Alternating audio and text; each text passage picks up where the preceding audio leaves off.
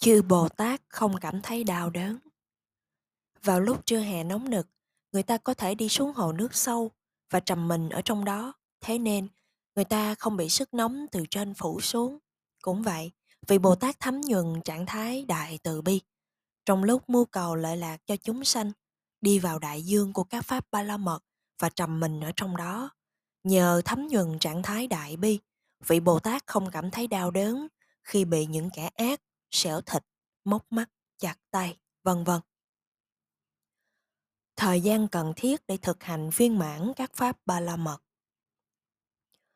Một vị Bồ Tát phải thực hành các pháp ba la mật trong thời gian tối thiểu là 4 A Tăng Kỳ và 100.000 đại kiếp kể từ khi được thọ ký cho đến kiếp cuối cùng và là kiếp đánh dấu sự viên thành các pháp ba la mật như ở kiếp của vị Bồ Tát Vasantara. Theo kinh tương ưng, một đại kiếp được ví như vậy. Nếu xương của một chúng sanh đem chất thành đống cho đến khi lớn bằng ngọn núi và thời gian như vậy là một đại kiếp. Do đó, số kiếp sanh tử của một vị Bồ Tát trong thời gian 4 ma tăng kỳ và 100.000 đại kiếp sẽ nhiều hơn những ngợt những giọt nước trong đại dương.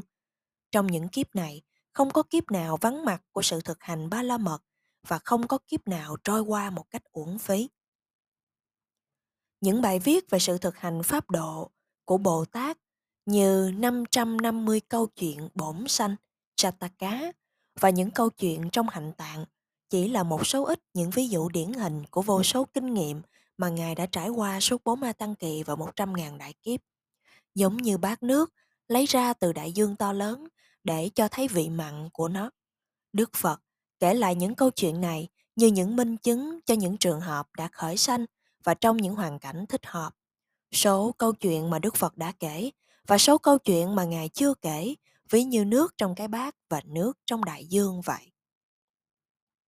Pháp bố thí ba la mật mà Đức Phật đã thực hành viên mãn được ca ngợi, tán tụng ở trong bài Jina Lakhara như sau.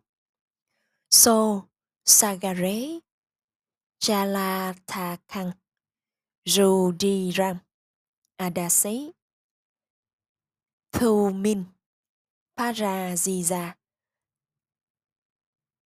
Samangsam Adasi Danang Merupa Manang Athi Khằng. Cha Sô Mố Ly Sì Sang Khe Tara Kathi Rằng. Nhà Giá Năng Adasi Hướng về trí tuệ vô biên tràn trề niềm tin và nhiệt huyết vì Bồ Tát ấy đã bố thí máu của mình nhiều hơn những giọt nước trong bốn bể, hướng về trí tuệ vô biên, tràn trề niềm tin và nhiệt huyết. Vì ấy đã bố thí thịt mềm, trong thân, số lượng nhiều hơn đất trên quả địa cầu, rộng 240.000 do tuần. Hướng về trí tuệ vô biên, tràn trề niềm tin và nhiệt huyết, Vị ấy đã nhiều lần bố thí đầu của mình kèm theo vương miệng lấp lánh chính viên ngọc. Nếu số đầu chất đóng sẽ cao hơn núi tu di. Hướng về trí tuệ vô biên, tràn trề niềm tin và nhiệt huyết, vị ấy đã nhiều lần bố thí đôi mắt sáng rực, màu đen tuyền như cánh con bọ cứng, số mắt nhiều hơn các vị sao trong vũ trụ bao la. Đấy là nói về Bồ Tát chánh đẳng chánh giác, hạnh trí tuệ. Và cũng như là Bồ Tát chánh đẳng chánh giác nói chung. Thứ hai, Bách Trệ Cá Bồ Thí Sát Tá Đương lai đọc giác Phật được gọi là Bích Chi Bồ Tát. Phải thực hành ba la mật trong thời gian hai A Tăng Kỳ và một trăm ngàn đại kiếp Chư vị không thể thành Phật độc giác nếu như thời gian thực hành ba la mật của họ ngắn hơn số đại kiếp đáy Căn cứ vào chương nói về vị Bồ Tát quá khứ, sự giác ngộ của Phật độc giác không thể chín mùi trước khi vị ấy thực hành viên mãn các pháp ba la mật như vậy. Thứ ba, sao qua cá, Bồ Thí Sát Tá, các vị thinh văn Bồ Tát. Tối thắng thinh văn Bồ Tát, ác gá, sao qua cá, một cặp thinh văn như Đại Đức Sa Lợi Phất Sariputta và Đại Đức Mục Kiền Liên Moggallana. Đại Thinh Văn Bồ Tát Maha Sawaka như 80 đại đệ tử trong thời Đức Phật Gotama còn tại tiền. Phổ thông thinh văn Bồ Tát Pakati Sawaka, Tất cả các vị thinh văn ngoại trừ những vị Bồ Tát được đề cập ở trên, như vậy, có ba loại đương lai thinh văn đệ tử. Trong ba loại này, tối thắng thinh văn Bồ Tát phải thực hành các pháp ba la mật trong thời gian một A Tăng Kỳ và một ngàn đại kiếp. Một trăm ngàn đại kiếp. Đại thinh văn Bồ Tát một trăm ngàn đại kiếp.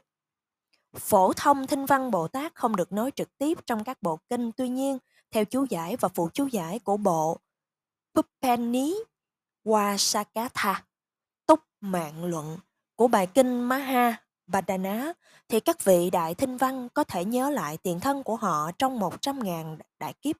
Các vị phổ thông sinh thinh văn thì nhớ lại tiền kiếp của mình ít hơn con số đó. Vì trong mỗi kiếp sống, các vị đều thực hành các pháp ba la mật nên có thể suy ra rằng các vị đương lai phổ thông thinh văn phải thực hành viên mãn các pháp ba la mật trong thời gian không lâu hơn 100.000 đại kiếp. Thời gian để họ thực hành viên mãn các pháp ba la mật thì bất định như vậy, có thể là 100 đại kiếp hoặc 1.000 đại kiếp, tùy theo một số chúng sanh, có thể chỉ một hoặc hai, được chứng minh trong câu chuyện về con ếch, chuyện Manduka trong thiên cung sự.